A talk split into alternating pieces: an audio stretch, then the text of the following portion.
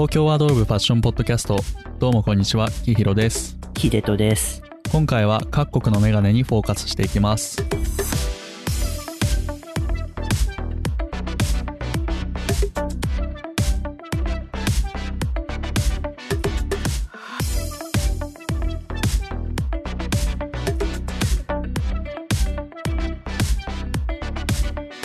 はいこんにちはこんにちは。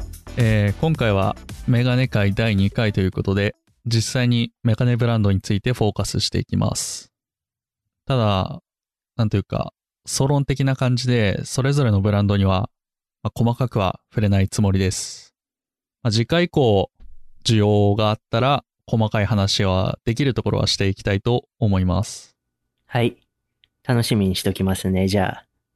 あの、そうね、前回で基本的なメガネの知識は分かったと思うんで、まあ今回で実際どんなメガネをどういう風に買えばいいのかっていうところを、まあ、アバウトに分かっていただければいいんじゃないかなっていうところで、えーお話をしていきたいと思います。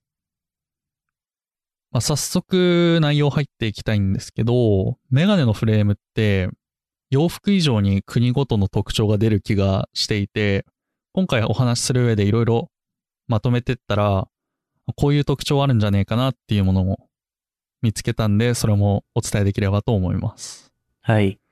世界各国に素晴らしいメーカーがまだいろいろあるんですけど、今回は世界三大メガネ産地っていう観点から、日本とイタリア、あと中国かなを中心にお伝えできればと思います。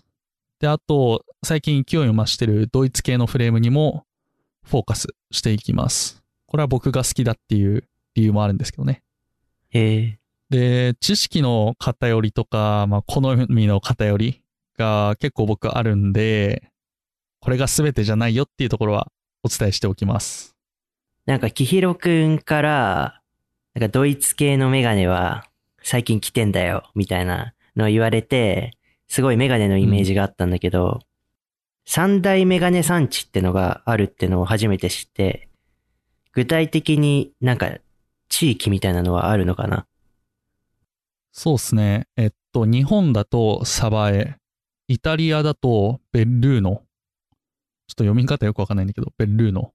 で、中国だと、あの、一部の地域、まあ、深センとか、東莞とか、そういう地域ですね。これが、まあ、現在では世界三大メガネ産地と呼ばれてます。で、まあ、中国がこの産地として機能し始めたのが1970年代に入ってからなんで、まあそれまではフランスのジュラ地方とかも世界三大メガネ産地、まあ歴史ある地域としては、まあ含まれてますね。うーん。なんか、鯖江のメガネって、なんか品質がいいみたいな感じの印象がすごいあって、うん。なんか三大産地って聞くと、あーってなるんだけど、中国もなんか品質がいいのそれとも、この三大メガネ産地ってのは、この出荷量が多いとか、そういうのが基準になってる。そうですね。まあ出荷量に関しては今中国がサバエとベルーノ上回ってて世界一位ですね。うんうん。で、品質に関しても、もう、なんだろうな。粗悪ってほどでもない。普通に大量生産で、まあまあクオリティの高いものを作ってる。後から紹介する、あの、ジンズとかゾフとかのメガネも中国産なんですけど、まあ、それなりに品質もいいし、使用には問題ないじゃないですか。まあ、それぐらいの感じですね、イメージとしては。へえ。うん。なんか、僕が小さな頃って、まあ、これけなしてるわけじゃないんだけど、なんか中国産の洋服とかそういうのって結構安いものが主体だったじゃん。で、それでなんか、まあファストファッションとか中国にで生産するぞみたいな流れがあったと思うんだけど、うん。なんかそういうのも、だんだんいろんな新興国が出てきて、いろんなところに移り変わってきて、逆に中国が、その今までいろんな服を作ってきたから、技術力を身につけて、今は割と低価格だけどいいものを作れる国になってきたみたいなのがあって、メガネもそういうの少しあるのかな。バッチリありますね。もうその通りだと思いますよ。へえ。やっぱそこはやっぱちょっと似てるんだね。そう、似てて、しかもなんかメガネ界でも二極化が進んでる？ファッションもさ、ファストファッションとハイファッションの二極化が進んで、この中間的なブランドがどんどん勢い失っているじゃないですか。うん、そうだね。メガネもそういう二極化が進んでるっていう僕は考えてて、うんうん。サバエとかイタリアのベルルーノとかの高級なブランドと、あと中国で作る、まあ、ジーンズとかゾフとかのお安いブランド、大量生産品っていう感じで、まあ、二極化が進みつつあるなっていうふうには思ってるね。その点でいくと本当にメガネ市場とかめっちゃ頑張ってるなって毎回思ってる。うーん。今までこのメガネの三大産地について話してきたけど、実際日本はどんな感じなのかな？えっとね、まあ、今回ちょっと恥ずかしいんですけど、それぞれキャッチコピーをつけてきました。おお。日本はですね、サバエの職人芸が光る圧倒的なクオリティというキャッチコピーをつけました。なんか日本らしさを感じますね。そうね、職人芸ですから。まあ日本のメガネっつったらもうサバエのメガネなんですよね。で、メガネ詳しくない人でも、今まで小学校とか中学校の歴史の授業で、まあ、サバエはメガネで有名なんだよっていうことは知ってると思います。うんうん。まあ、福井県ですね、サバエっていうのは。で、なんでここまでサバエがメガネで有名かというと、まあ、まず国内製造の96%以上のシェアを持ってるっていうところ、まあ、量的な面でも、まあ、サバエが1位っていう感じ。えー、じゃあもうそのサバエっていうところに日本のメガネ工場っていうかその一連の製造過程の工場が集積してるっていう感じ。そうです。だからその特定地域内で全部完結するっていうような感じになってる。じゃあ岡山ジーンズとちょっと似たような感じなんだね。そうそうそうそうそうそう、そんな感じ、本当に。うーん。で、なんでこうなったかっていう歴史的な経緯について話すと、福井県の鯖江っていう土地は冬にクソ雪降るんですね。で、う田畑がすごい少なくて、まあ、庶民の生活は貧しか貧しかった。だから冬も農業できない上にめちゃめちゃ雪降る、どうするみたいな感じで、ひもじい生活を送っていたと。で、そんな中、増永五左衛門っていう人が1905年に、この農閑期、まあ冬の副業として、少ない初期投資で現金収入が得られる事業としてメガネ作りを始めたのがきっかけ。うーん。これがきっかけで、福井の鯖江でメガネ作りがスタートしたっていう感じ。これがスタートしたきっかけなんですけど、まあこれに加えて、もうちょっと、まあ時代背景的な部分も、にも言及すると、当時新聞が普及し始めていた。から、活字文化っていうのが来てて、まあメガネが必要になっていったっていうところがある。うんうん。あと、まあ、1905年にスタートして、1935年には、まあ、当時メガネ製造の中心だった東京と大阪を抜いて生産量1位になってたんですね。うん。で、で戦争の空襲で東京と大阪が焼かれてしまったというか、製造ができない状態になってしまったんで、あのー空襲の影響を受けなかったサバエがその地位を確固たるものにしたっていう感じ。そういう背景もある。へえ。じゃあもうその日本のメガネはサバエだっていう風になるまでには、まあなんかいろんな後押しというか、外的要因、そうそうそうそう外的要因がいろいろ絡まって、こういう結果になったんだね。そうそうそう。へえ。で、ただ、まあそれだけじゃなくて、職人たちの、なんていうの、技術育成制度とかもすごい影響してるんだけどね。で、そういうこともあって、まあ仕上げがクソ綺麗、あと高い技術力など、職人の手仕事によるクオリティが高いメガネっていうのが、まあ全体的な日本のメガネの印象ですね。うんうん。やっぱり日本っていうと職人芸みたいなのを少し感じるじゃん。ものづくりに対して。やっぱそういうとこがしっかり反映されてると、なんか、日本のメガネだし、いいもの持ってるなっていう気持ちになるよね。うんうん。で、最近だと、この技術力に加えて、なんか高いデザイン性を持ったメガネが出てきてるんですよ。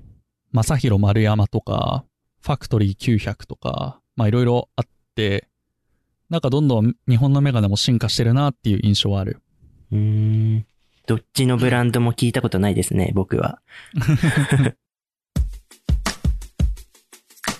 なんか、きひろくんは、今軽く二つブランド上げてくれたけど、何かサバイのメガネでおすすめのブランドみたいなのはあるの、そうっすね。まあいくつか有名なブランドをピックアップしてお伝えできればと思うんですけど、まず、増永新数1905、まあ、1905っていうブランドがありまして、で、このさっきお話ししたサバエの歴史、このメガネの歴史をスタートさせた増永五左衛門っていう方がいるんですけど、うんうん。その人がスタートしたブランドが増永新数1905。うーん。ブランドというか工場かななんていうかその辺ちょっと曖昧なんですけど。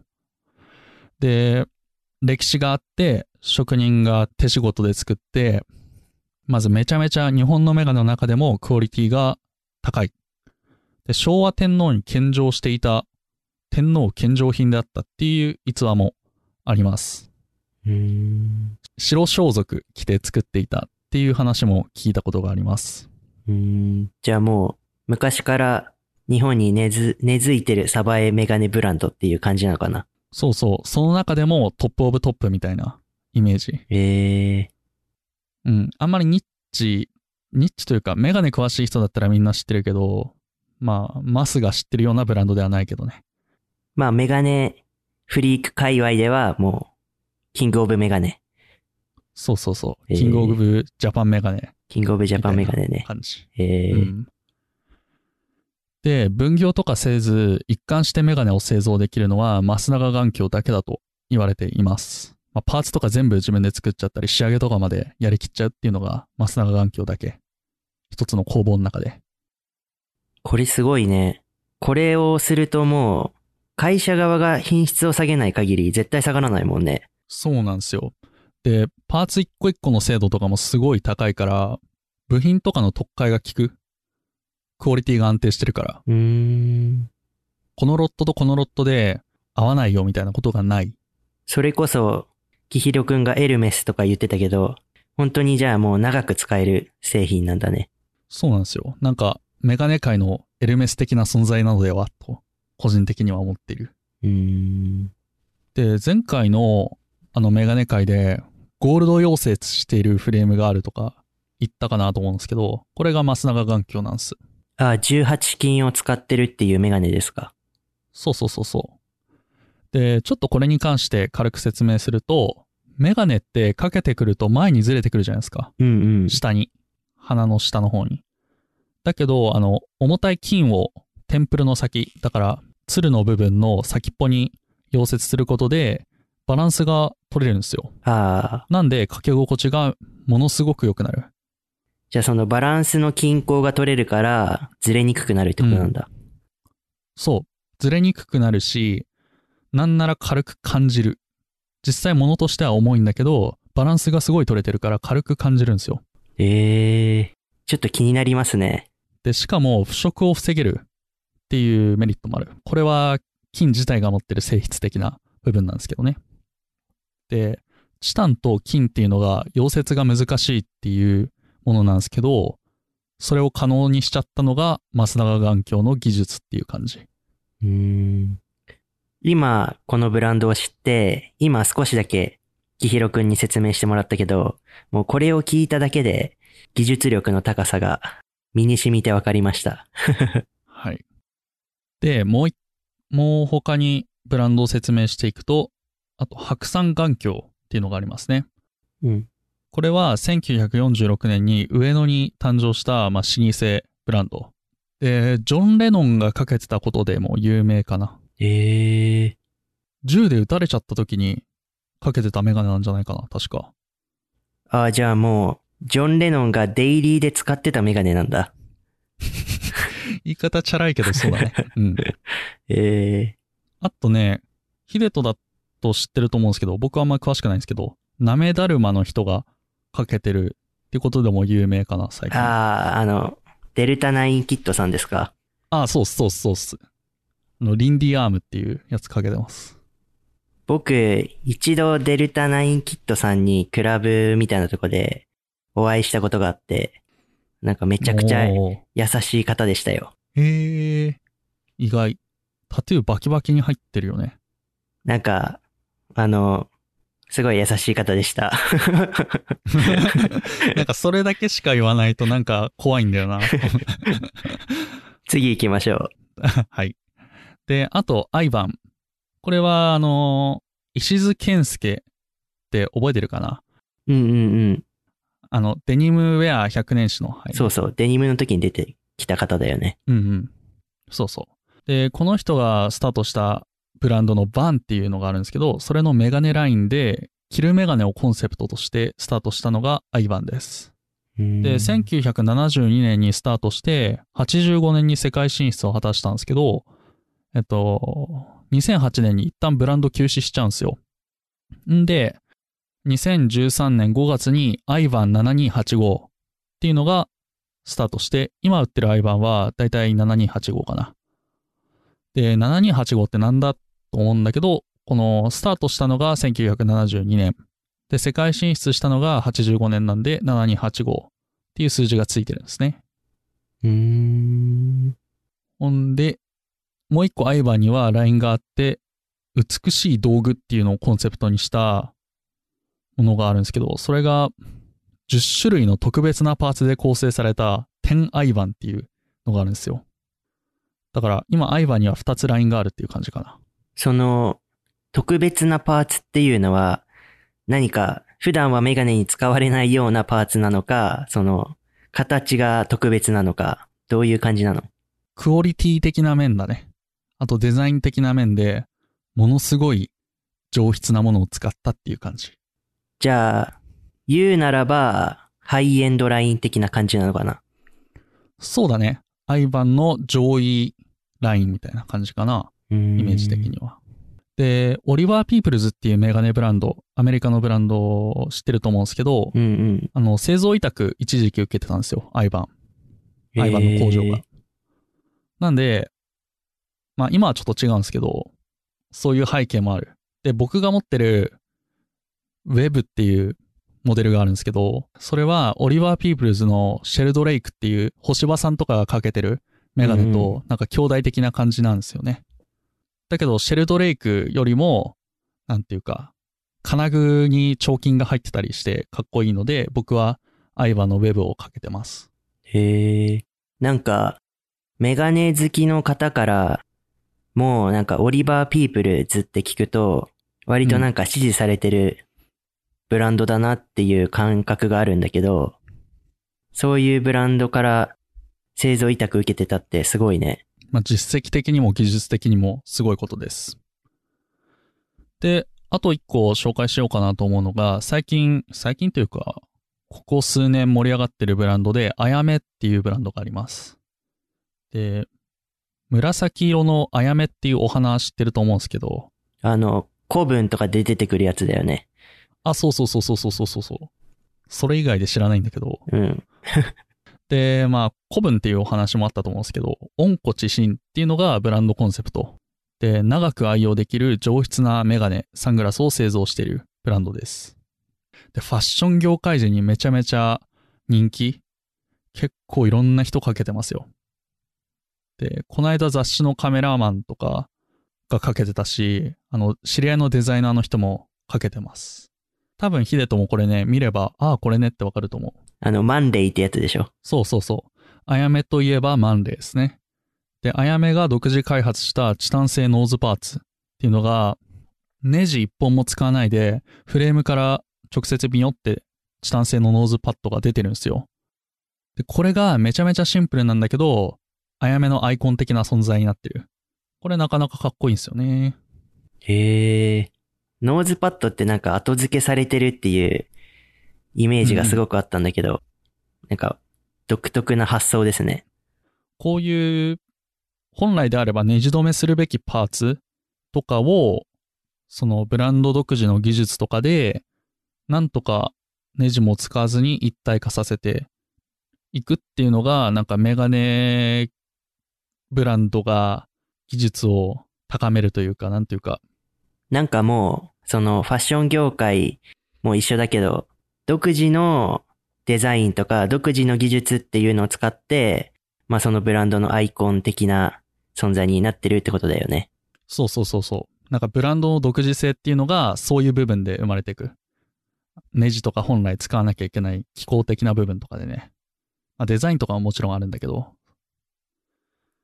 ていうのが日本のブランドっすね。うーん。なんか、日本のメガネつながりでちょっと聞きたいことがあるんだけど、うんうん。キヒロとさ、結構買い物してる時ってさ、キヒロメガネ好きだからさ、絶対メガネ屋さん寄るじゃん。そうっすね。付き合わせてしまって申し訳ないですけど。いやいや、それはそれで楽しいんだけど、なんかうん。999.9みたいなブランドあるじゃん。うんうんうん。銀座6とかにもあると思うんだけど、ありますね。でかい店が。そういう、そこのメガネは日本製だよね。そうっすね。日本製ですね。どういう感じなのかな？いい質問ですね。あの、9999って書いて、フォーナインズって読むんですけど、あの、これ、変な名前なんだけど、金の品質表示を表してるんですよ。999.9っていうのは。で、常に最高品質を目指すぞ的な意味持ってて、で、これもさっき話したように特徴があるんですよ。で、逆 R ヒンジっていうヒンジ。もう全然意味わかんないと思うんだけど、まずヒンジっていうのがメガネの長板のことなんですよ。で、長板って何っていうと、パタパタするネジの部分。えーっと、メガネを折りたたむ時の、蝶つがいみたいなやつ？ああ、そうそうそうそう。蝶つがいみたいなやつ。それがヒンジって言うんですけど、ここの部分を内側にね、ぐにょって丸く曲げたパーツがあるんですよ。これが逆 R ヒンジって呼ばれてるんですけど、これによって、その長板の部分と、あの鎧、フロントの部分とテンプルの付け根の部分に掛け外しの際にストレスがかからないから広がりにくいんですよ。まあどういうことかというと、メガネ外すときに、ちょっと広げて外すじゃないですか。うんうん。で、その時のストレスをこの逆 R ヒンジの部分で吸収して、えっ、と、広がりにくくしているっていうような感じになります。で、さらにこの逆 R ヒンジ部分の素材がベータチタンかな？なんかちょっと弾力性のあるような素材なんで、それでかけ心地がかなり良くなってるっていうのが、フォーナインズの特徴。へえ。なんか、そういう特徴があるってのは知らなかったんだけど、まあ、実際にキヒロくんと買い物した時に何回かかけたことあって、めちゃくちゃかけやすかったなっていう、もう印象はもう今でもずっとあります。そうなんですよね。なんか中高年の男性にすごく人気なブランドっすね、フォーナインズ。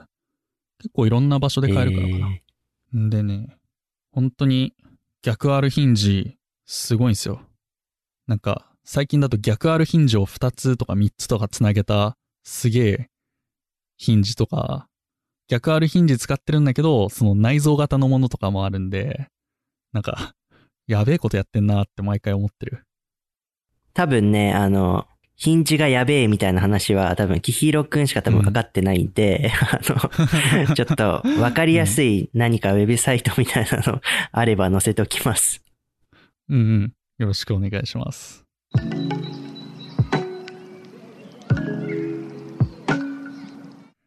で、まあ日本のメガネこんな感じで説明したんですけど、まだ全然いっぱいあるんですよ。さっき言った正宏丸山とか、あとエフェクターとかね、あるんですけど、今回はちょっと一旦保留という感じでいきたいと思います。じゃあ、日本が少し長くなった感じがしたので、次イタリア聞かせていただいてもいいですか？はい。では次はイタリアですね。で、イタリアのメガネっていうのは、まあキャッチコピーで言うと、巨大資本が作り出すデザイン性豊かなフレームっていうのがキャッチコピーです。イタリアのメガネっていうのはね、ラグジュアリーブランドのメガネって言い換えてもいいんじゃないかなって個人的には思ってる。うーんまあもちろん全然違うやつもあるんだけど。それは、要は世界的に知られてるラグジュアリーブランドが OEM というか製造委託みたいなのをしてるっていうことなのかな？そうですね。その大企業に製造委託をしてるっていう感じになってる。うーん。ちょっと詳しく聞きたいですね。おっす。えっとね、まず、ルックソーティカ、マルコリン、サフィロ、ティリオスっていうような巨大企業が、まあ、ラグジュアリーブランドのメガネを一貫製造してるっていう現状があるんですよ。ええなんか、マルコリンっていうのは、あの、うん。トム・フォードのね、ライナーノーツに登場してるんで、まあ知ってました。うんうん。そうですね。今話に出たマルコリンっていうのが、まあ、ディーゼルとか、D スクエアド、トム・フォード、アディダス、バリー、トッツ、ゼニア、モンクレーといったブランドを作ってます。ええなんか、ディーゼルとかだと、まあアクセシブルラグジュアリーって言われるような価格帯だよね。うん。で、トム・フォードだともうハイエンドじゃん？で、アディダスだともう結構民衆向けとか大衆向けっていう感じなんだけど、結構幅広いメガネ製造の委託を請け負ってるんだね。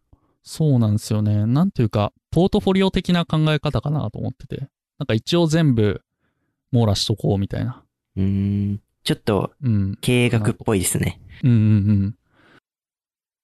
なんか他のね、あの大きいブランドもそうなんだよね。割と。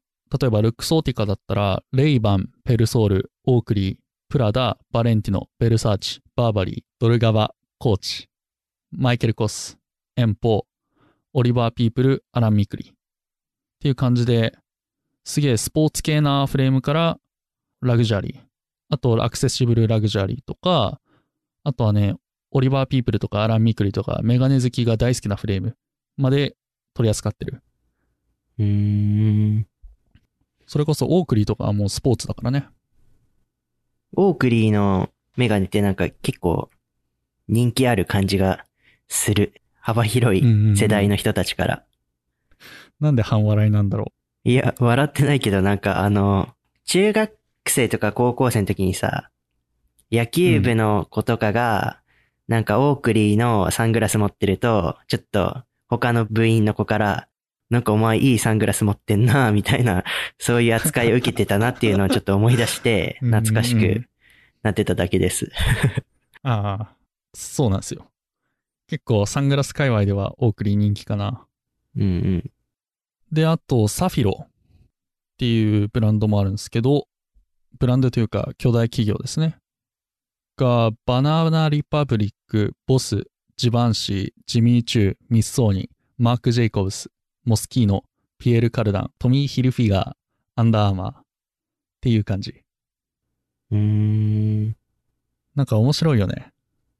なんか、パッと聞いた感じ、どのブランドもあんま、メガネっていう感じがないなっていう。うんうんうん。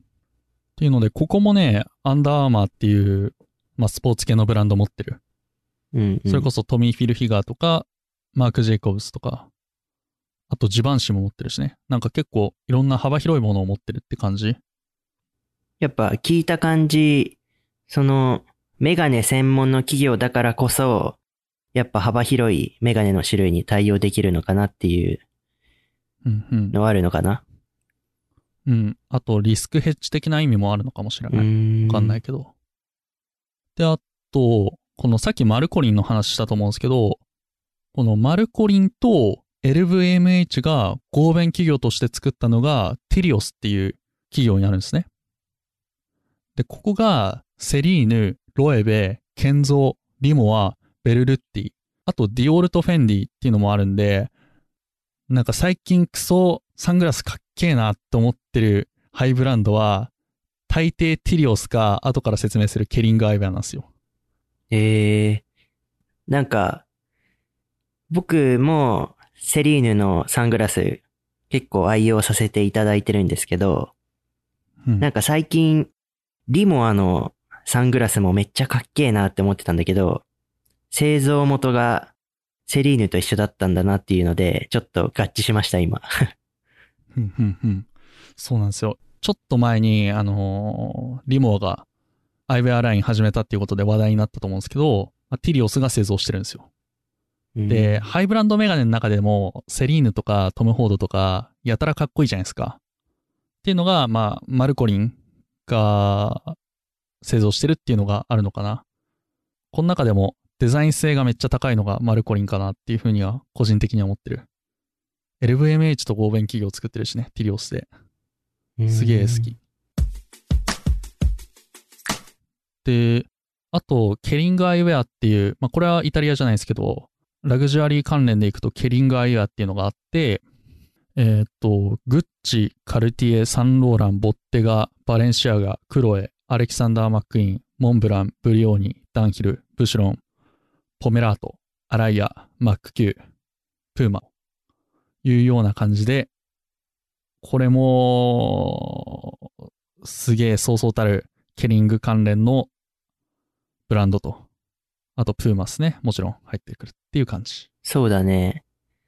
なんかもう、ここに結構自分が好きなブランドが詰め込まれてるなっていう感じがしますね。うんうん。で、グッチのアイウェアめっちゃかっこいいじゃないですか。サンローランもかっこいいんですけど。バレンシアガとかも。で、それは、まあ、ケリングアイウェアがひとまとめで作ってる。前までサフィロとかが作ってたりしたのかななんかいろいろバラバラになって、あの、ライセンスとかもそれこそやってたりしたんだけど、まあ今はケリングアイウェアでひとまとまりになってる。うーん。ケリングにアイウェア部門っていうか、そのアイウェア専門の会社があるっていうのを今知りましたね、うんうん僕は。恥ずかしながら。で、ちょっと面白いのがさ、えっと、ラグジュアリーコングロマリットって、LVMH とケリングと、あとリシュモンっていうのが代表的なものとして挙げられるじゃないですか。うんうん。で、このケリングアイウェアって、ケリングを代表するグッチとか、リシュモンを代表するダンヒル、あとモンブランとかも一緒にまとめて作ってんですよ。これもまた面白いなって思った。あ、そうだね。そこら辺も混ざってんのか。そうなんですよ。へえ。ここら辺はなんか、あんのかな？裏が。どうだろうね。気になる深掘りしがいがありそうなところですけど。ちょっと次回以降、ちょっと深掘りして分かれば配信しましょうか。そうっすね。で、まあこんな感じで、イタリアのメガネっていうのはラグジュアリーブランドのメガネと言ってもいいかもしれないっていうのことは思ってます。まあうんレイバンとかペルソールとか、まあ例外もあるんですけど、もうなんか今の話を聞くともうラグジュアリーブランドだなっていうのはもう多分ん。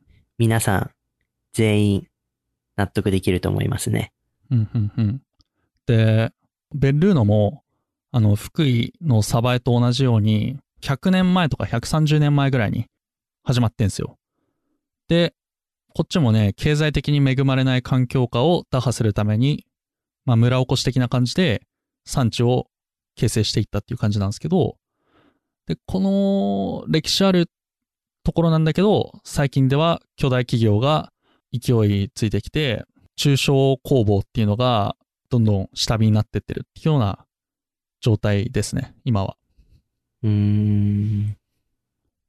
そうですね。まあそんな感じですね。あと、一時期こういうラグジュアリーブランドのメガネってさ、ライセンスじゃんみたいなイメージもあったと思うんですけど、今はこんな感じで、まあ、ティリオスとかをはじめとする素晴らしい製造企業が作ってるんで、まあ品質もバッチリだし、デザインもバッチリだしっていうので、なんかなかなかメガネオタクも納得の一品が多いんじゃないかなっていう感じには思ってますね。へえ。もうなんか、自分は本当に、あの、サングラスはセリーヌとトム・フォード結構使わせてもらってるんですけど、こういうの知らなかったんですけど、たまたま自分が持ってるのが結構メガネ界隈の人たちに評価されてるっていうのはなんか嬉しい事実でしたね。新ビーガンがあるんじゃないですか？かそ。んなことはないと思いますけど。で、まあ、こんな感じかな、イタリアは。長くなっちゃったな。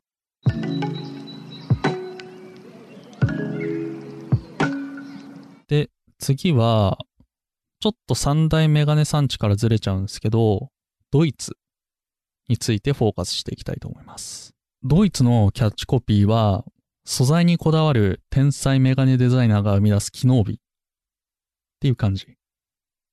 なんか、ドイツらしいですね。うんうん。なんか時計のキャッチフレーズみたい。ああ、確かにね。うんうん。わかります。で、ドイツの特徴は機能美にあるんです。で、これはね、クラシックなフレームでも、現代的なフレームでも、同じことが言える。で、個人的に思うのが、素材を生かした無機質なフレームが多い印象かな、というふうには思ってますね。うん。で、まあ、こんな風に言ってもよくわかんないと思うんで、まずブランドから紹介していきます。で、まず、ドイツだとルノアが有名かなと思うんですけど、ルノアはね、スティーブ・ジョブズがかけてたメガネです。ええイメージあるでしょ？あの、丸メガネだよね。そうそうそうそう。ルノアのラウンドの2ポイントをかけてます。で、ルノアっていうのが1991年にゲルノット・リンドナーっていうドイツ人がスタートしたブランドです。で、この人すごくて3000本ぐらいメガネコレクションしてるんですよ。で、特にアンティーク系のメガネが好きで、うん博物館レベルの代物もくっそいっぱい持ってて、で、寄贈とかも全然してるらしいっていう、やばい人。なんかこの方、前回のメガネ界にも出てきたよね。ああ、そうそう。あ、今から説明しますよ。あの、シルバーのフレームの文脈で出てきましたね。はい。ゲルノット・リンドナーは。で、で、アンティークのメガネ集めてるって言ったんですけど、アンティークのメガネってデザイン的にはすげえ美しいんだけど、あの、耐久性がないから実用的じゃないんですね。で、こうしたことからルノアを設立したっていう感じになってます。で、アンティーク的な要素を踏襲しつつ、まあミニマムなデザインもすごいいっぱいあります。まあ代表的なのがスティーブ・ジョブズがかけてたラウンドのツーポですね。でこういうシンプルなフレームって一見何のひねりもないようなデザインなんだけど、なんかすげえ計算され尽くしてるんだろうなと思います。それこそ iPhone みたいに。なんか、ちょっと話が、まあずれるのかわかんないけど、ジル・サンダーさんもドイツ出身じゃん。そうっすね。で、なんか、機能、機能美というか、まあ、シンプルさとか機能美みたいなのを結構フォーカスしてデザインされてたなっていう感じがあるんだけど、まあ、確かに、メガネ界のジル・サンダーかもしれないですね。なんか大学のドイツのことにお詳しい、まあ、二人が知ってる先生がいるんですけど、大学に。その方が、なんかドイツ人のファッションは結構イタリアとかそういうところの派手さっていうよりなんか機能美とかそういうのに結構フォーカスしてなんか服を選んでるみたいなのを聞いてなんか僕にも結構仲のいいドイツ人の友達がいるんだけど本当にファッションそういう感じだからなんかなるべくしてなったのかなっていうイメージはありますね。聞く限り。うん、うん、うん。そうっすよね。で、本当に、ドイツのメガネ、まあ、ゲルノット・リンドナーもそうだし、他のね、ブランドもそうなんですよ。それをちょっとね、詳しく見ていきますね。はい。で、このゲルノット・リンドナーさんがルノアをスタートさせたんですけど、このゲルノット・リンドナーが2015年か、まあ、14年ぐらいに一旦ブランドをね、やめちゃうんですよ。このルノアを。で、それで新しくスタートさせたのがゲルノット・リンドナーっていうブランドなんですよ。うーん。だから、ゲルノット・リンドナーさんがルノアをスタートしたんだけど、一回やめて、まあ、自身の名を冠したゲルノット・リンドナーっていうブランドをスタートさせたっていう感じ。なんか、これも無理やりつなげるようだけど、ちょっとジルサンダーっぽいね。確かになうん。一回やめちゃってまた来たもんね。けど、ジルサンダーさんはもう自分の名前を冠してブランドは作れないけど、そこは違うけど、うんうん、うん。新たにやってるっていう点ではなんかちょっと似てるね。うんうん。で、このゲルノット・リンドナーというブランドは、最大の特徴があって、シルバー925、スターリングシルバーを使用してるっていう点。で、シルバーっていう素材は金属の中でも柔らかくて、ん？硬いのか？柔らかいか？硬いってこの間言っちゃったかもしれない。なんか個人的には、うん。シルバー925のリングとかめっちゃボコボコになるから柔らかいのかなって思ってたけど、そうか、ちょっと前回、曖昧なこと言ったかもしれないですけど、金属の中でも柔らかくて、バネ製や合成に欠けちゃうんですよ、シルバーって。うんうん。だから、メガネには適してなかった。っていうんだけど、まあ、機械の開発から行って、まあ、独自の金属プレス加工とかをも、まあ、2年間ぐらいかけて作って、あの、ゲルノットリンドナーっていうシルバー925を使ったメガネを作ったっていうのが特徴なんですね。うーん。なんか開発に2年費やしたっていうのが書いてあるけど、うんもうこのシルバーでやっていくぞっていう思いがすごい強かったんだね。そうそうそうそう。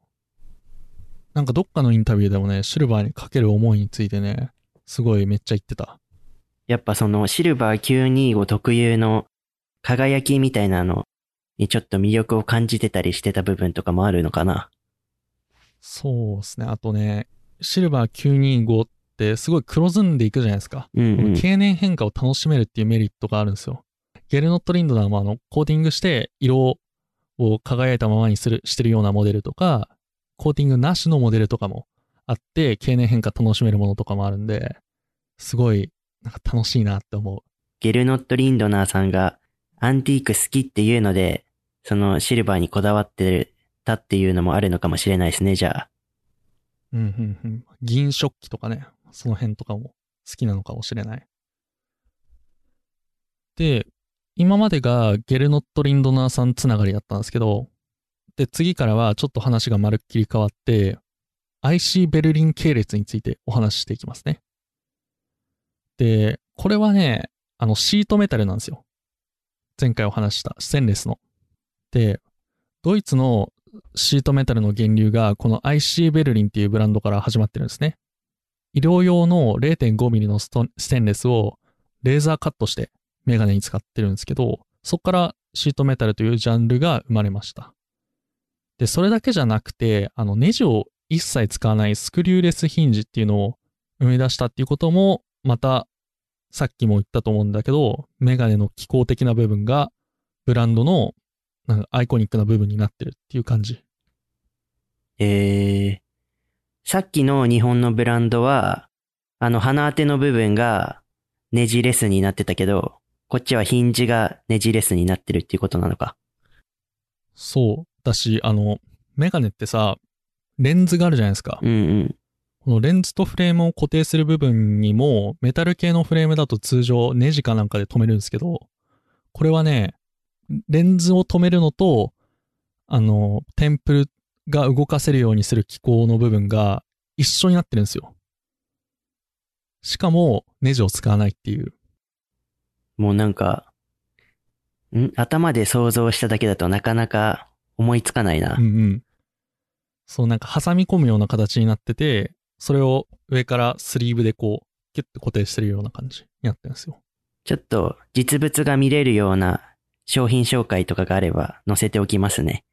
で、IC ベルリンのロゴも、あの、波型のロゴなんですけど、ロゴというかマークね、あるんですけど、それが、あの、そのフレームの、このスクリューレスの生み出す、なんていうのかな、機構の一つなんですよね。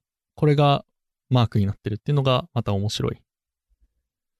で、この IC ベルリンが1990年代後半にフィリップ・ハフマンズとハロルド・ゴシリングっていう仲間たちによって立ち上げられたブランドなんです。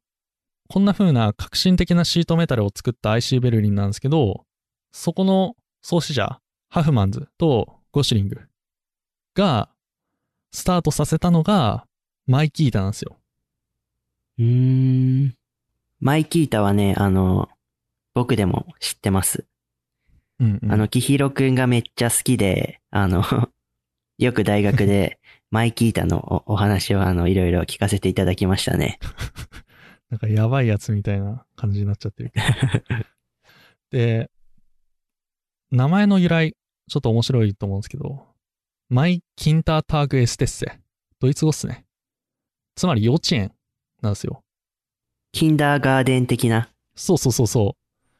あの、幼稚園の跡地に工場を建設したことから、この名前が付けられてます。ええで、創始者が一緒っていうこともあって、あの、0.5ミリのステンレススチールとスクリューレスヒンジっていうのが特徴です。スクリューレスヒンジって言っても、あの、IC ベルリンとマイキータのスクリューっていうのが若干違うんですよね、機構的に。なんか四角形をね、組み合わせたみたいな感じになってるんですけど。うーん。んで、ただデザイン的には IC ベルリンよりもより攻めてる、デザイン的に攻めてるものが多い、ファッション的に。うんうん。IC ベルリンが機能性に振ってるとしたら、マイキータは機能性とデザインの両立っていう感じがしてる。なんか、IC ベルリンの商品も見たことあるんだけど、うん。なんて言うんだろう。ビジネスチックというか、結構もうなんか、メガネの王道って感じだよね。デザイン的には。うんうんうん結構スクエアのメガネが多いかもしれない。うん。IC ベルリンは。ただ、マイキータはね、レンズシェイプの最高っていうデザインコンセプトを掲げてるんですよ。なんで、他では見られないようなレンズの形めちゃめちゃいっぱいあるんですよね。うーん。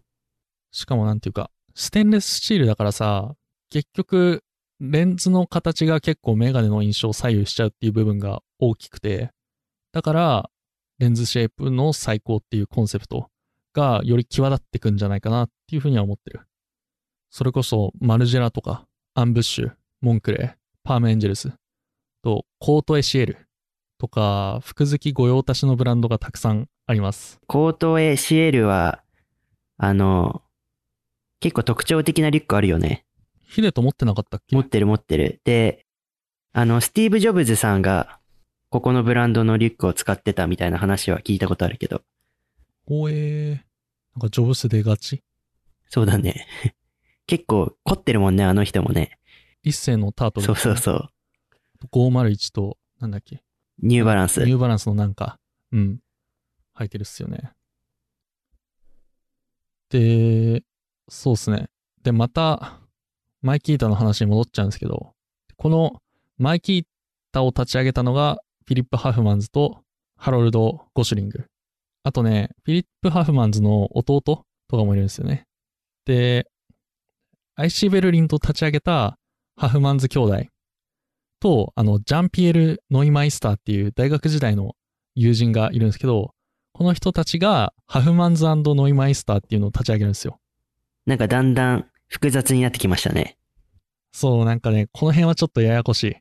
主人公がハフマンズだとして、アイシーベロリン始めて、マイキータも始めて、最後にハフマンズノイマイスターっていう、ノイマイスターさんと一緒に始めたっていう感じ。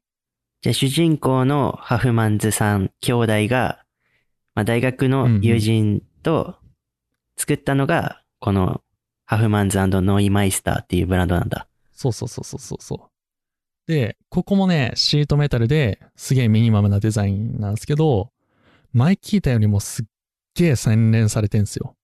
うー。シートメタルプラスフレームの装飾がほとんどないから、まあレンズシェイプがすっげえ印象大きくて、まあ本当にディティールがちょっと変わるだけで全然印象が違うようなメガネなんですよ。これ本当にショップ行くのがめんどくさくて行ってないんだけど、これは直営店みたいなのはあるのあどうだろうな、あの、埼玉のね、ポンメガネっていうメガネ屋さん、セレクトショップがあるんですけど、うんうん結構そこで僕情報とか得てて、ブログとかで。そこに行って買いたいなって思ってるんで、行くのがめんどくさいっていう話。埼玉まで行くのがめんどくさいっていう。あの、結構前の花森をお話しした回の時にポンメガネさん出てたよね。そのポンメガネです。あの、皆さんあの、サングラスとかメガネとか、あの、ノーズパッドとか花森が合わないなって思った方は、ぜひ、ポンメガネさん検索してみてください。ぜひぜひ。めちゃめちゃかっこいいんで。あの、ちょっと話変わるんですけど、マイキータってめっちゃ今日本で流行ってるんですよ。個人的に思ってんのが。で、これって、キングヌーの常田さんっているじゃないですか。あの人がかけてたからかなと思ってる。和製ジョニー・デップみたいな、あの、めちゃくちゃかっこいい方ね。うんうん。あんなにヒゲが似合う人がいるのかっていう挑発で。うんうん。で、あとね、マルジェラとコラボしてることから、日本の謎マルジェラ人気が影響してるんじゃないかなっていう印象。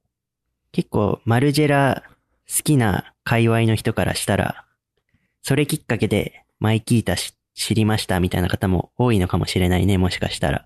多いと思う。で、なんでこんなシートメタルが最近流行ってんのかっていうこと、あとなんで今まで出てこなかったのかっていうこと、気になると思うんですけど、あの、レンズ自体の加工技術が上がって弾力性がすごい高くなって割れにくくなったんですよ。シートメタルってあのステンレスなんで硬くて、それに引っ張られてパキって割れちゃってたんですよ。今までは、レンズが。うんうん。それがなくなったっていうのと、あとノームコアめちゃめちゃ流行ってたじゃないですか、今まで。それこそ、また登場するけど、スティーブ・ジョブズさんね。うんうん。で、シートメタルがめちゃめちゃ流行したと。しかも、あの、それこそ、マルジェラとかアンブッシュとかパームとかね、そういうのとコラボしたことによってマイキータがクソブレイクしたと。えー。で、ブレイクするってことは、まあ、供給も行わなきゃいけないんで、増やさないといけないんで、まあ、規模拡大したわけですよ。ブレイクと同時に。で、それによって、あの、まあ、人も増えたりしたり、まあ、責任も増えてしまったっていうことで、あの、マイキーター辞めて、ハフマンザンのイマイスターっていうのを新しくスタートさせたってインタビューで言ってました。ああ、そういう経緯もあったんだね。なんかそのデザイナーというか、ブランド設立者からしたら、なかなか難しい問題だよね。人気が出てくるとプレッシャーが出てきてしまうっていうのが。それこそ仲間たち、大学の友達とかと始めたようなブランド、あと弟とかね、ブランドだったんで、なんか、俺が思ってたのこんなんじゃないんじゃない？みたいな、いろいろ考えたんじゃないかなと思ってますね。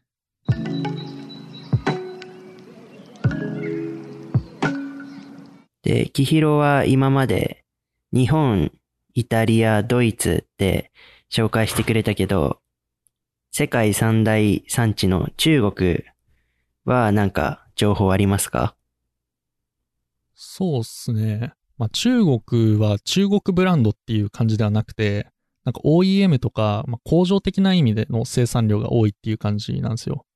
もしかしたら中国本土ですげえブランドとかあるかもしれないけど、あんまり知らないんです。あったら教えてほしいんですけど。あ、でもなんか、あれだな。モスコットっていう、アメリカのブランドは中国で生産してるって聞いたことあります。うーん。結構ファッション好きの中ではモスコット有名ですね。ちょっと僕知らなかったんで、今度アメリカで服買うとき、店があれば見てみます。メガネ自体は多分絶対見たことある。モスコットは。見ればわかんのかな？もしかしたら。うん絶対に見ればわかる。えー、皆さんも絶対に見ればわかる。で、めちゃめちゃブランディングすごくてさ、うんあの、超伝統あって、アメリカで作ってますみたいな感じ出してるんだけど、実は中国生産っていう、ちょっと残念感あるけど。まあでも、全然中国もね、あの、技術上がってるんで、そのブランディングとの乖離っていうところがちょっと残念っていうところはあるんですけどね。話戻すと、あの、中国は OEM というか生産が中心になってるんですけど、皆さんがご存知の中国で製造してるブランドはジンズとゾフなんですね。なんで、ジンズとゾフについてお話ししようかなと思います。あの、自分、ゾフのメガネ使ってて、昔。なんかかけてたら、かっこいいね、みたいな声をかけられることが何回かあったんですけど、実際、その品質とかデザイン的なとこはどうなんでしょうか？メガネ好きの方からの視点として。うーんと、本当に物によるかなとは思ってたりする。品質も。たまにすごいチャッチーフレームもあれば、これ1万2000円驚くようなフレームもある。うーん。だって普通にデザインとかさ、BJ クラシックっていうブランド、日本のブランドあるんですけど、それとか、さっき紹介したあやめとか、その辺参考にして作ってるなみたいなフレームめっちゃ多くて、全然好きなんですよ。俺、個人的には。ゾフだと、そうだな、なんか結構コラボとかいろいろやってて、なかなかね、低価格で可愛いフレームめっちゃ多いんですよ。形もね、最近流行ってるものとか取り入れてたりするし、全然好きなんですよ。ただ、あの、さっきお話ししたヒンジとか、そういう機構的な部分でブランドの特徴が出るってお話したと思うんですけど、あの、やっぱりそういうディティールとかを見ていくと、ちょっとあれかなって思う部分はあるね。ただ、通常使いには全く問題ないけどね。ディティールっていう点になると、やっぱ、他のメガネのブランドとは、なかなか叶わないとこがあるっていう感じなんだ。うん。ただ、値段が全然違うのよ。うんうんだ。って、レンズ代込みで5000円から1万円ぐらいで買えるんですよ。うんうん。それって、マジ、えぐいんすよ。それなりにいいメガネ買って、3万円プラスレンズ代1万円ぐらいかかるんで、最低でも4万。なんで、この値段でこのクオリティはマジですごいなって本当に思ってる。多少ディティールとかに目をつぶれば、もう本当に最高なんじゃないかなとは思ってますね。なんか、そのいいものを長く使うっていうのはもちろん大切なことだなって思うんだけど、やっぱり服の流行とかが早くなってるじゃん。うん。だからそれに応じてメガネもそれに合うようなデザインに変えていくっていう人も結構いると思うから、そういう人たちからすると、すごい便利なブランドになるのかもしれないね。うんうん。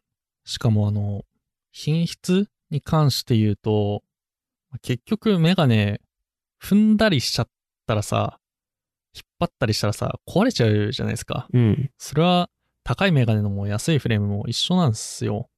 まあ多少素材的な、まあなんていうの、特徴とかも加味したとしてもね。うーん、だからなんか、ね、別に品質悪いからどうこうっていう感じではないよな。っていうかむしろ高いブランドの方が扱いに気を使ってしまうので楽説はある。安い方が。それこそこの間言ってたシャネルがクリーニング出せないみたいな感じ。あー。で、きひろくんは、実際ジーンズとかゾフで使うことはあるのかな？うん、全然使えますね。あと前回お話ししたレンズ交換で使ったりしてます。主には。高いメガネフレームってさ、漏れなく高いレンズがついてくるんですよ。一組1万5千円とか。で、俺的には度数全然強くないし、高いレンズも使ったことあるんですけど、その安いレンズとの見え方の違いが全然わかんないんで、うんうん。あの、ジンズでよくレンズ入れてもらってます。えー、ちょっとじゃあ、お得に購入できる感はあるね。うんうんうん。ただ、あの、度数強い人はちょっとね、いいメガネ屋さんで、あの、検眼とかしてもらった方がいいのかもしれない。実際にフレームもバンバン使ってて、それこそ家用のフレームで、ジンズの5000円のメガネ使ってます。で、僕、家ですごいパソコンずっと使ってるんですよ。うん。なんで、ブルーライトカット40%が入ったジンズの5000円のメガネ使ってます。で、なんでかっていうと、安いからさ、万が一ぶっ壊れても全然 OK なんですよ。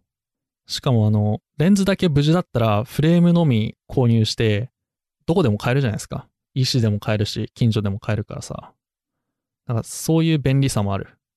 なんか、前回のメガネ界で、メガネは靴みたいってお話ししたけど、本当にスリッパみたいな感じで使ってる。ジンズのメガネを。えー、ちょっとなんか、あんまりジンズの方が聞くと聞こえが良くないような気がするけど、大丈夫かな？いやー、でもまあそういうニーズもあるんじゃないかな。わかんないけど。まあ、ニーズ的には、まあそこまで高くないから、なんだろう、雑に扱うじゃないけど、そんなに気払わないで使えるっていうとこはあるね。そうそう、あの、運動したりするときとかも、まあ便利なんですよ。落としちゃったりしてもね。いいからさ。っていうので。なんか僕、高校の時に結構、割と、高い部類に入るのかな ?3 万円くらいのメガネをかけてて、うんうん。で、まあなんか休み時間に友達とふざけてバスケしてたんですけど、かけたまま。うん。顔面に思いっきりパス飛んできて、よそ見してて、すっごい曲がっちゃったことあるんですよ。まあ、それショックだね。だそういう時は、確かに、ジーンズとかだと、まあダメージは少ないですよね、確かに。しかもなんか、どこでも買えるからさ、すぐ取り替えが効くからさ、いいんすよね。そういう便利さもある。本当になんか下着みたいに使ってる、俺は。まあ、かけ心地もそれなりにいいしね。ただ、今の言い方だと、結局安いから使ってんじゃんみたいな聞こえ方すると思うんすね。だけど、俺的には普通におしゃれメガネ的な感じでも使ってて、例えばさ、こういう形今まで試したことないんだけどっていう時に、お試しで似たようなのかけてみたりしたり、あと、カラーレンズ使ったことなかった場合とかは、一回ジーンズで試してみたりとかしてますね。今まで試したことない色とか。うーん。そういう使い方もできるんだね。あの、あんまりカラーレンズ馴染みない人多いんで、ぜひジーンズかなんかでやっていただければいいんじゃないかなと思ってますね。で、ちなむと、半年間2回まで無料でレンズ交換できるんですよ。ジーンズって。あそうなんだ。全然知らなかったです。で、最初、あの、メガネ買うときに、カラーレンズ代、まあ3000円ぐらいかかるんですけど、それ上乗せしてお支払いして、で、その後、透明レンズに変えたいとか、そういう場合は、差額が返金されて透明に戻せるんですよ。だから3000円分返ってきて透明に戻せるんですよ。ただで。半年間2回までなら。なんかこれ、悪用って言ったら言い方悪いけど、なんかお得な感じあるね。最初にカラーレンズ試してみて、戻して差額が戻ってくるってなんかすごいね。ただ、そういうのも含めた想定された値段設定だと思うんで、まあ全然見え方がもし合わなかったりしたら使ってもいいんじゃないかな。あ、悪用はもちろんダメだと思うんだけど、まあぜひぜひって感じで、そういう使い方もしてるし、ありなんじゃないかなと思いますね。ええー、なるほどね。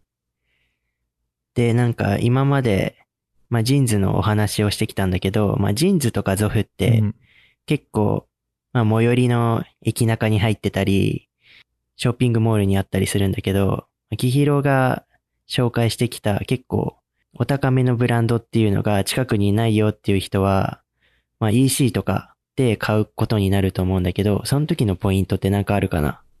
ああ、そうっすね。まず前提として EC でメガネ買うのって難しい。難しいよね。もう、怖くてサングラスとか買ったことないよ、EC で。うんそれはね、前回の回でもお話ししたけど、まあサイズ感とか、フレームのディティールがちょっと違うだけでも全然違くなっちゃうんですよ。なんで、まあ基本的に EC で買うのはお勧めしないんですけど、まあ、どうしても買いたいっていう場合について、まあポイントがあるんで、それをお伝えできればと思います。で、これまで俺も、まあお勧めしないとは言いつつ、EC でメガネ何本も買ってきてるんですよ。で、サイズ感でこの外しちゃったことはなくて、まあむしろ服の方が失敗してるぐらいなんですけど、それはどうして可能なのかっていうと、まずボクシングサイズっていうものを僕は知ってまして、今メガネ手元にある人はテンプルの内側見てもらうと、46、四角18、なんか伸ばし棒140みたいな数字あると思うんですけど、どうですか？テンプルってのは、あの、メガネの耳にかける部分のところ？鶴の部分ですね。あの、横、頭側面にある棒の部分です。これの内側とか見てもらえると、ちょっと今、手元にメガネがないので旅行中なんで、まあ、そういう数値があると思うんですよ。はい。で、これがボクシングサイズっていうメガネのサイズ表記を表す、まあ、国際規格みたいなもんなんですね。簡単に言うと、最初の数字がレンズの横幅。その次の四角っていうのがボクシング表記してますよっていう記号ですね。四角の次の数字。これがブリッジの長さ。レンズとレンズをつないでるあの棒の部分。うんうんうん。で、伸ばし棒の次の数字。これがテンプルの長さ。あの横の棒の長さですね。これを表してます。で、ものによってはブリッジの数字の後にまた数字があると思うんですけど、これはレンズの縦幅の長さです。で、これらすべてミリ表記になってます。だから46だったら、レンズの横幅が46ミリ。で、四角、ボクシングサイズ表記なんだなと。で、18だったら、ブリッジの長さが18なんだな。で、140だったら、テンプルの長さが140なんだなっていう風な感じでわかるっていうものになってます。で、これを理解した上で、まあ、自分が今持ってるメガネとかと同じサイズじゃんとかで買ったりできる。だから極端に小さすぎたり大きすぎたりすることがない。あ、じゃあ今自分が使ってるお気に入りのメガネがある方は、それを見れば、サイズっていう感じなのかななあんまり外れるよっていうことはないんだ。うサイズそうそう。大幅に外れることはない。ただ、ボクシング上同じ数値でも、フレームによってかなり印象が違いますね。あの、フレームの構造であったり、レンズの形であったり、なんかいろんな要素があるんで、変わってきちゃったりするんで、なんか基本的にボクシングサイズだけを当てにして買うのはやめた方がいいかなって思います。まあ、つまり EC で買うのは避けた方がいいかなとは思いますね。まあ、EC でどうしても買わなきゃいけないとか、近くにないよっていう場合は、買いたいフレームのサイズの、まあ、ボクシングサイズとか、あと自分のフレームサイズ。あと、近くのメガネ量販店に行って、買いたいフレームと似たようなフレームでサイズ感を確かめたりするっていうのもおすすめですね。うーん。で、そうすると、だいぶイメージつかめて、届いた時の、なんていうの、これじゃない感っていうのが軽減できると思う。うんうん。なんかメガネって、その、なかなか人がかけてる写真ってないじゃん。EC とかだと。ああ、ないね。だからなかなか想像しづらくて、かっこいいなって思ってても、自分がかけると、なんかそうでもないかもな、みたいなのに結構落ちると思うんだけど、こういう的確なアドバイスがあるといいですね。参考にします。ちょっと、的確かどうかはわからないアドバイスをしたいと思うんですけど、たくさんメガネを買おうっていう アドバイス。っていうのは、あの、同じような形のメガネを持ってれば持ってるほど精度が高まるっていうだけの話なんですよ。ボクシングサイズとかの。俺とかは、この形はこれぐらいのサイズ感でいきたいなってわかるから、なんか EC で買ってもそんなに大外れしたことはない、サイズにおいては。うんうん。うん。まあ、買う必要も必ずしもなくて、あの、試着とか、実際して感覚つかめるようになったらいいんじゃないかなと思いますね。うんうん。なんか、僕もちょくちょく地元のショッピングモールみたいなところで、ゾフとかジーンズとか寄るんですけど、いろいろかけてどんなのが似合うかなみたいなの、日々試してるんで、皆さんもやってみると、意外と似合わないなって思ってたフレームが似合ったりするからね。そうそうそうそう。固定観念が強くてさ、いろいろかけることによって、あ、何でも似合うじゃんってなると思うんで、うんうん。ぜひぜひ、いろいろ試してみてください。んで、まあ EC で買うとレンズ交換できないじゃんみたいな思う人いると思うんですけど、それこそジーンズとかゾフ行ってレンズ交換していただくのがいいんじゃないかなと思います。ちなみにジーンズでは5500円から、ゾフでは3300円からやってます。で詳しい情報に関しては前回のメガネ会お聞きくださいっていう感じですね。レンズの薄さとか、度数とか、そういうことに関してお話ししてます。こんな感じかな ?EC で買う時のポイントっていうのが。あとなんか気になるところありますか？いや、もう、これだけアドバイスいただければ、まあ、要は、たくさんいろいろかけて試してみてねっていうことですね。一番の近道は。そうそうそう。試してみて、ね、プラス店頭で買うのがいいよっていうことですね。はい。まあ、そんな感じですね。今回は、まあ、ブランドについてお話ししていきました。まあ、最初にも言ったんですけど、まあ、全体像をおさらいするような感じになったんで、まあ、次回以降もしメガネ会やるとしたら、今回ブラン紹介したブランドとか、あとはね、アメリカとか、まあ、北欧系のブランド、あとイギリスのフレームとかもあるんで、もう本当にいっぱいいいブランドがあるんですよ。だからそういんんったものも紹介できたらいいなって思ってます。次回以降ね、この回に少しでも需要があるなと感じれば、もうどんどん展開していきましょそうですね。あと、我こそはっていうメガネオタクの方がいたら、ぜひお話聞きたいので、ゲスト参加お願いしますっていう。う。ああ、それいいですね。俺言ってもそこまで、なんか表面的なメガネオタクなんで、もっとなんか、詳しい方いたら、ぜひ勉強させてほしいです。お願いします。お願いします。で、ボクシングサイズについては、まあ今すぐ使える知識なんで、よければ使ってみてください。じゃあ今日はこんな感じかな？そうですね。長々と今日もお話ししてしまいましたね。う んまあ、しゃあない。じゃあ、最後の挨拶行きましょう。はい。このポッドキャストは Apple Podcast、Spotify など主要な音声配信プラットフォームで聞くことができます。もしこの番組を気に入ってくれたら、ポッドキャストアプリからフォローしてください。Apple Podcast では5スタートコメントくれたらめちゃめちゃ嬉しいです。お願いします。お願いします。インスタグラム、ツイッターではファッション情報の発信を行っています。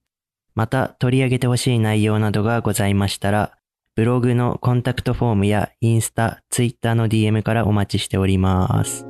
お待ちしております。今回聞いてメガネ欲しくなった人がいっぱいいると思うんで、えーコロナに気をつけつつ、いろいろ試着とかして、えーメガネライフ楽しんでください。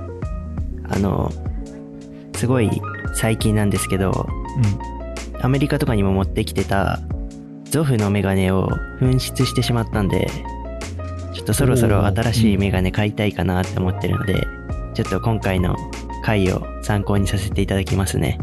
いろいろあるんでね、ぜひかけてみてください。では、こんな感じで以上になります。長々とお話お聞きいただきありがとうございました。ありがとうございました。